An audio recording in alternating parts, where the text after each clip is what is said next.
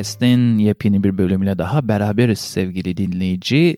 Yine her zamanki gibi okyanusların bu taraflarında bir yerlerde, Kaliforniya'da ben Samet. Okyanusun diğer taraflarında bir yerlerde İstanbul'larda sevgili Nazım Cihan'ım var. Merhaba Cihan'ım nasıl gidiyor işler? İdare ediyoruz Samet'ciğim. Sende ne var ne yok? Valla kedilerimden biri dışarı çıkmaya çalıştığı için bugün sürekli bir miyavlıyor. Baştan disclaimer verelim bölüm içinde arkadaşlara. Uzaktan böyle gayipten sesler duyarsalar miyav miyav diye bölüm sırasında bilin ki o sizin etrafınızda değil benim evimin içinde deli dönen e, kedim tarafından yapılıyor o sesler ve böyle bir başlangıçla bölümü açmış olduk gereksiz bir bilgiyle. Samet'ciğim senin bu İngilizce kelime ve cümlelerin inanılmaz geri dönüş alıyor. Bazen çünkü Türkçe'ye çevirmiyoruz onları ve dinleyici ve dinleyiciler geri dönüşlerinde ne kadar da güzel özlü sözler paylaştınız şeklinde seni övüyor övgülere layık olmaya çalışıyorum. Her bölümde biraz daha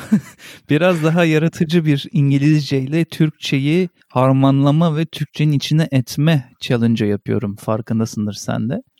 ee, burada tabii şaka bir yana bazen anlık bölümün içinde bir sürü bilgi akışı olduğunda aklıma gelmeyebiliyor Türkçe kelime karşılıkları.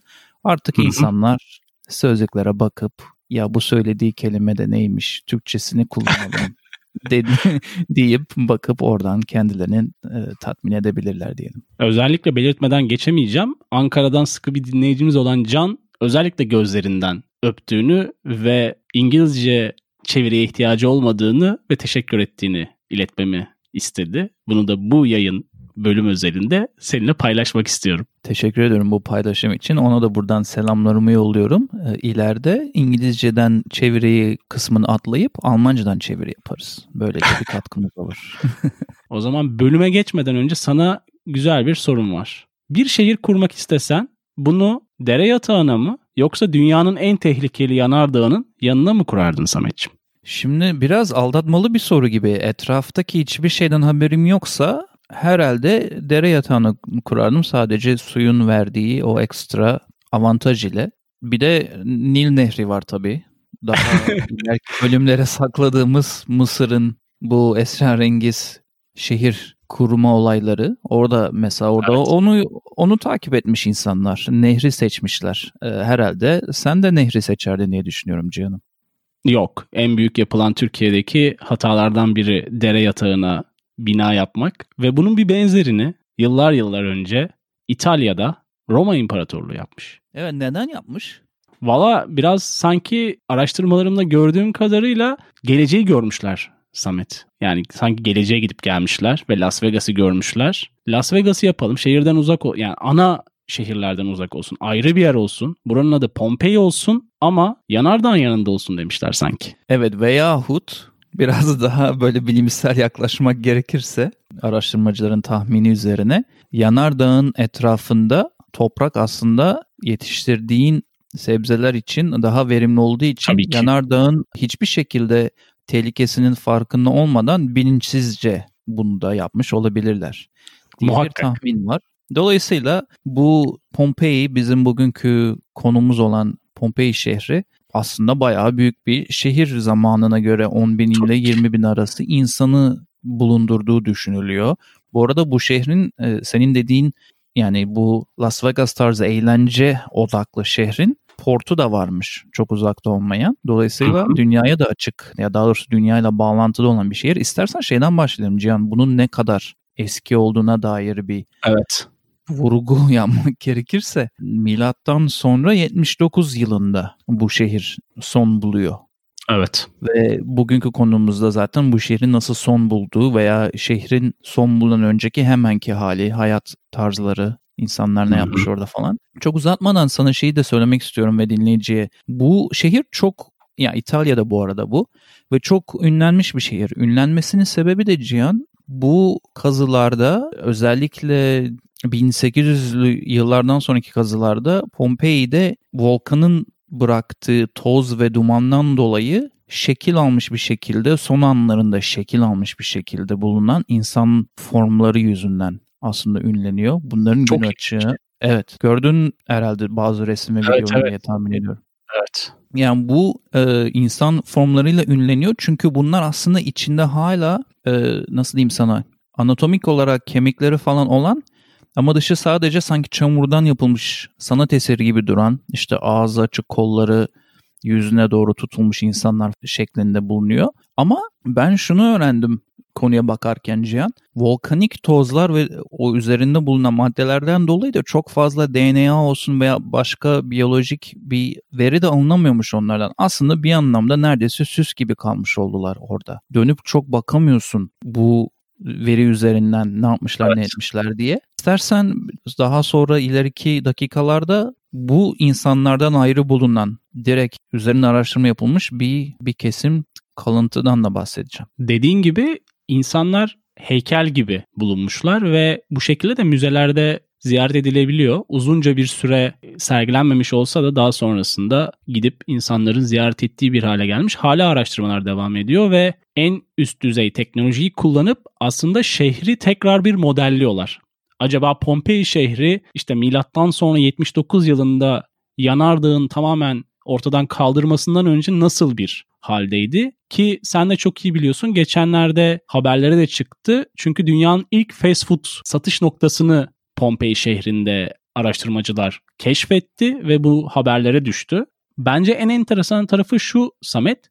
Çünkü burada patlayan bir yanardağ var. Evet hepimizin bildiği gibi. Ama bu yanardağın hiçbir şekilde daha önce kendini hissettirmemesi düşünülemez. Yani ne bileyim bu deprem olabilir. Ara ara ufak çaplı hareketler olabilir. O işin bilinmeyen tarafı. Yani sonuç olarak hani gözüken uzmanların da söylediği yanardağ daha önce patlamadan önce kendince bir takım uyarılar yapmış. Fakat oradaki insanlar pek önemsememiş ya da anlayamamış ki patlamadan 17 yıl önce çok kuvvetli bir deprem olmuş orada. Ve ilave olarak da şimdi yanardağdan tabii ki zararlı gazlar açığa çıkıyor zaman zaman. 600'e yakın koyun da farklı bir dönemde telef olmuş. Ama bu deprem anladığım kadarıyla Romalıların gözünde Tanrı'dan onlara uyarı gibi algılanmış volkandan ziyade. Hani Tanrı Çünkü bize kızdığı zaman yeri günahların sallıyor. şehri değil mi? Aynen günahların şehrindeyiz. Çok fazla sex, rock and roll, içki falan.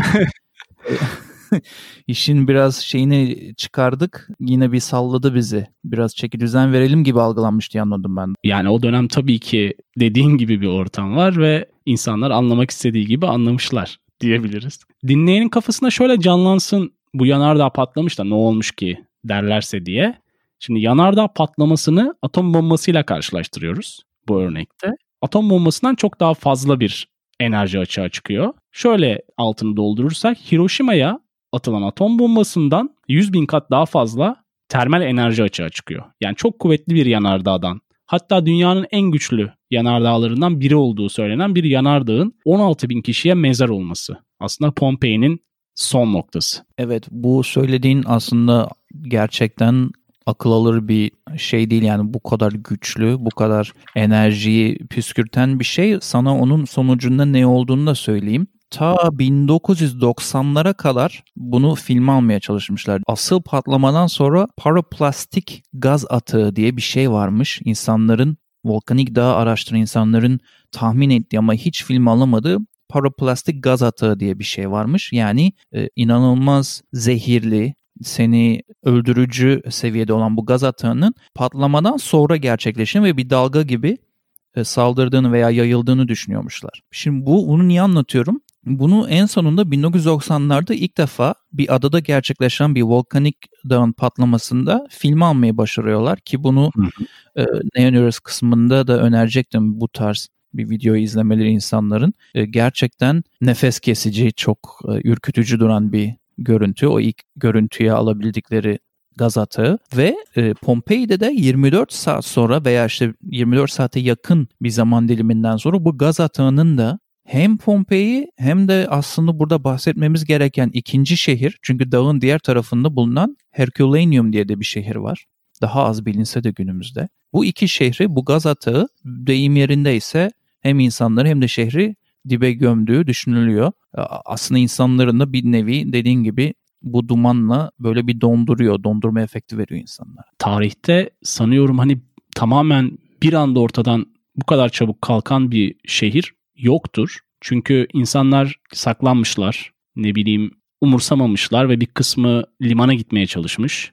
Ama her taraftan bir şekilde engellenip hayatlarını kaybetmişler. O yönden de çok enteresan bir tarafı var bence Samet. Kesinlikle çok ilginç bir tarafı var. Hatta şimdi biraz önce bölüm başına daha sonra anlatacağım dediğim bu veriden bahsedeyim tam yeri gelmişken. Şimdi bu insanlar kaçıyor dedin ya sen bazıları portlara gitmiş bazıları umursamamış. Evet. Bir e, 55-56 kişilik bir grup bir deyim yeri neyse şaraphane gibi bir binanın bodrum katına giriyorlar. Hani şey mantığı bu bizim önceki bölümlerde de bahsettiğimiz işte nükleer savaş olursa nereye gideceğiz? Sığınaklara mantığıyla evet. Bodrum'a iniyorlar. Bu bize bir şey yapmaz diye.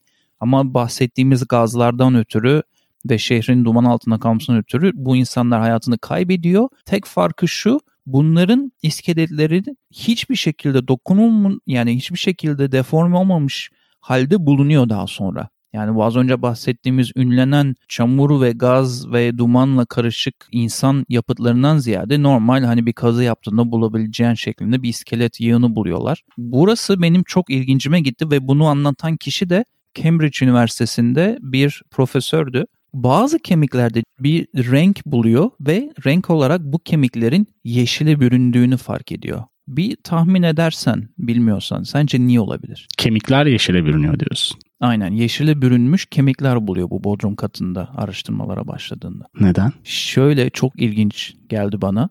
Zamanında zengin fakir ilişkisini kanıtlayan zenginlerin metal olsun, gümüş olsun bu tarz ağır takıları uzun süre takmalarından dolayı ve daha sonra bu kemikler bu takılarla etkileşim içinde kaldığından dolayı ve bütün işte anlamadığım fizik etkileşimleri sonucu bu rengi vermiş. Çünkü şöyle Tabii. garip bir şey var. Bodrum'un bir köşesinde bir yığın kemik buluyorlar. Hiçbirinde renklendirme yok. Diğer köşesine bir yığın kemik buluyorlar. Çoğunda o, o yeşil renklere rastlıyorlar. Ve aslında büyük sınıfla e, fakir kesimin ayrı iki köşelerde hayatlarına son verir, yani verildiğini fark ediyorlar. Gerçekten benim çok ilgincime gitti mesela bu. Diğer buldukları şey orada Mısır'da bulunan bir taştan yapılmış bir kolye buluyorlar ki bunu da daha sonra şeye bağlıyorlar. Hani portlarla dünyaya bağlantısı olduğunu bu şehrin ve bir şekilde ticaretin döndüğünü. Evet. Ve Hindistan'dan da böyle Buda tarzı şekillerde hediyeler buluyorlar aynı bodrum katında. Hmm. Yine sınıf kavramının karşımızda olduğu bir bölüm olmuş. Evet bir de ben bunu şundan anlatmak istedim. Şimdi milattan sonra 79 diyoruz Can. O kadar eski bir zaman 2000 yıl düz hesapla. Bu zamanda bile Cihan sınıf kavramı varmış. Senin bahsettiğin fast food'dan dolayı günlük monoton hayat kavramı da varmış. Yani yatağından kalkıyorsun, dükkanını açıyorsun, bütün gün satıyorsun işte artık ne satıyorsa oradaki arkadaş. Spagetti, ekmek arası. Ondan sonra evine gidiyorsun, yatıyorsun, kalkıyorsun yine aynı şeyi yapıyorsun. İşte zengin yine günümüz zenginleri gibi oh keyfim yan gel yat şeklinde takılıyorlar. Çünkü yapılan kazılarda bulunan devasa masalar var. Devasa masaların öyle bir dizaynı var ki Cihan her birinin kendi şarap kadehini koyması için yoğuntulmuş seçme alanları var. Her birinin de kölesinin ona hizmet etmesi için durabileceği yoğuntulmuş alan. Yani o kadar ince düşünülmüş ki bunlar. Acayip veri var bu şehirde gerçekten. Hatta son bir şey daha söyleyeyim bu bilgi bombardımına başlamışken. Dünyanın en kapsamlı ve en büyük e, yeraltı dışkı sisteminin kazısı Pompei'de yapılıyor. Çünkü hiç Tabii dokunulmamış, ya. hiç dokunulmamış ve hiç daha önce araştırılamamış bir şey bu.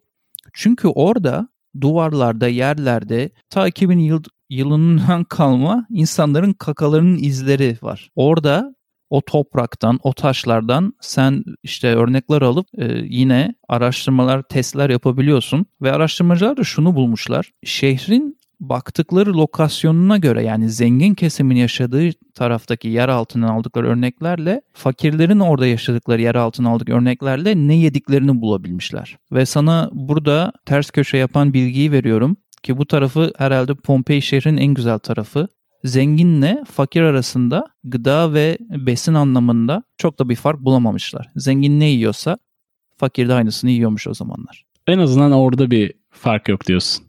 evet. Hatta bu profesör anlattığım profesör şöyle bir şey, yorumda bulundu. Benim de hoşuma gitti.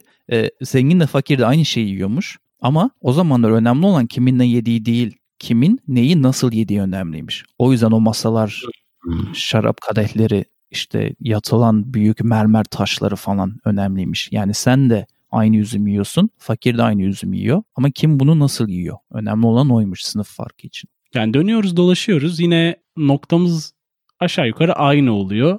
Bir sınıf farkı işte bir zengin fakir ayrımı şeklinde sınıfsal bir sorunla karşılaşıyoruz. Diğer taraftan Pompei şehri gerçekten şehir planlaması yapılmış ve işlevsel bir şehirmiş.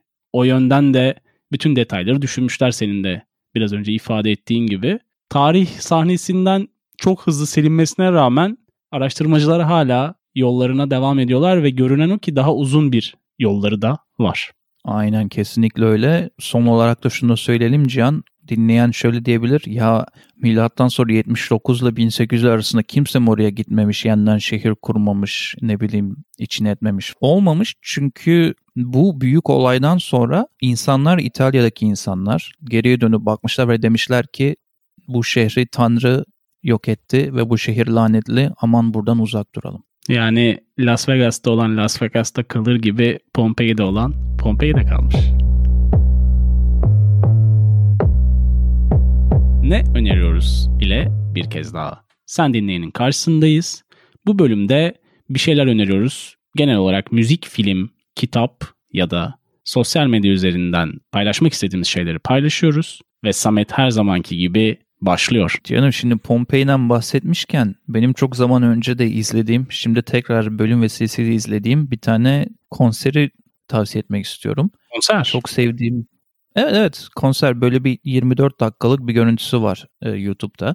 Benim çok Hı-hı. sevdiğim grup Pink Floyd'un Echoes isimli şarkısının konsere çevrilmiş versiyonu İtalya'da Pompei'de amfiteyatroda çalınmış görüntüsüyle beraber. Çok güzel bir ya çok başka yerlere götürüyor beni. Hatta ilk açılış sahnesinde buna bakarsın bölümden sonra. Arkada Vesuvius volkanik dağının bölüm boyunca bahsettiğimiz dağının silüetini de görebiliyorsun. Pink Floyd konsere başlarken amfiteyatronun tam ortasında.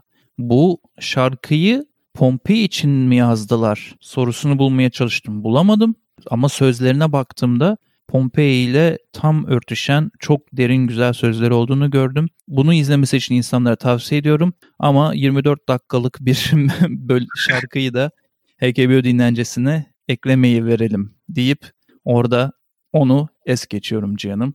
Onu şey yapalım Samet.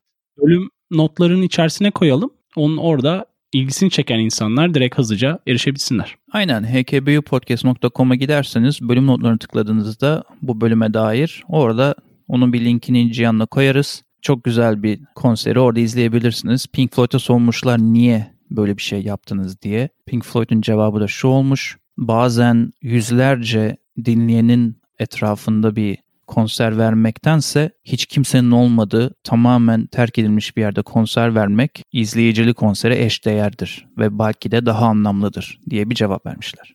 Anmak istemişler orada vefat eden insanlar. Olabilir diyelim. Bir de sen neler öneriyorsun onu da merak ettiğim için sözü sana verelim. Ben ne öneriyorum? Bir tane uygulamadan bahsedeceğim sana ve dinleyene. Ben çok keyifle takip ediyorum. Umuyorum sen ve dinleyen de aynı şekilde faydalanacaktır. Gain TV diye bir uygulama var. Gain Medya'nın kurulmasından sonra Ocak başı itibariyle yayın hayatına giren yeni nesil sosyal medya haber uygulaması olarak kendilerini tanımlıyorlar. İçinde haberler var, belgeseller var ve bunlar genelde mini belgesel, işte mini dizi ya da kısa film. Yani Türk Türk yapımı mı yoksa Netflix gibi her yerden bir şeyleri içine koyan bir platform mu? Aslında ikisi gibi düşünebilirsin. Mesela benim çok keyifle takip ettiğim birkaç tane şeyden hızlıca bahsedeyim. Mesela bir tane 10 bin adım diye dizi var. İşte Engin Günaydın'ın oynadığı. O bayağı keyifli. Bölümleri devam ediyor. Ayrıca Ahmet Mümtaz Taylan'ın sunduğu İstanbul'da bir gezi programı var ki inanılmaz keyifli. Çok sevdiğim bir kişi kendisi. İlave bir sürü içerik de var. Kısa filmler uluslararası. İşte Gain zaten şey gibi düşün. Netflix orijinal diye geçiyor. Bu da Gain orijinal kendi içeriklerini üretiyorlar.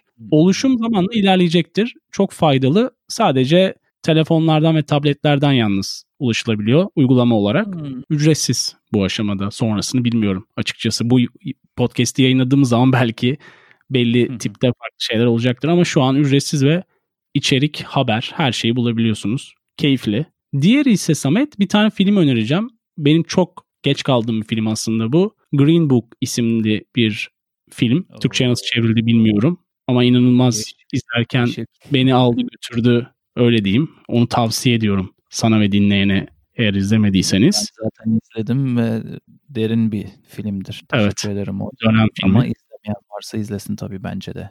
Kesinlikle. Artı bir biliyorum bu önerini. Ondan sonra iki tane de şarkı önereceğim. Bir tanesi takipçilerimizden gelen, Adem Yanık'tan gelen bir şarkı. Teoman'dan Hepsi Bir Ya sonunda isimli şarkıyı ekleyeceğiz. İlave olarak da çok sevdiğim ve yakın zamanda da konser albümü yayınlayan Keen grubunun Spiraling şarkısını HKBU dinlencesi playlistimize Spotify, Deezer ve YouTube üzerinden ekleyeceğiz Samet'ciğim. Çok güzel. Ağzına sağlık. hkbopodcast.com'dan da bizi bulabilirsiniz. E, hatta bölümleri indirebilirsiniz de telefonunuza, bilgisayarınıza eğer daha sonra dinlemek isterseniz. Onun dışında da sevgili dinleyici bizi her zaman takip edip dinlediğiniz için gününüzün herhangi bir kısmında size ortak olmamıza, dakikalarınıza ortak olmamıza izin verdiğiniz için tekrar teşekkür ediyoruz. Teşekkürler. Görüşmek üzere.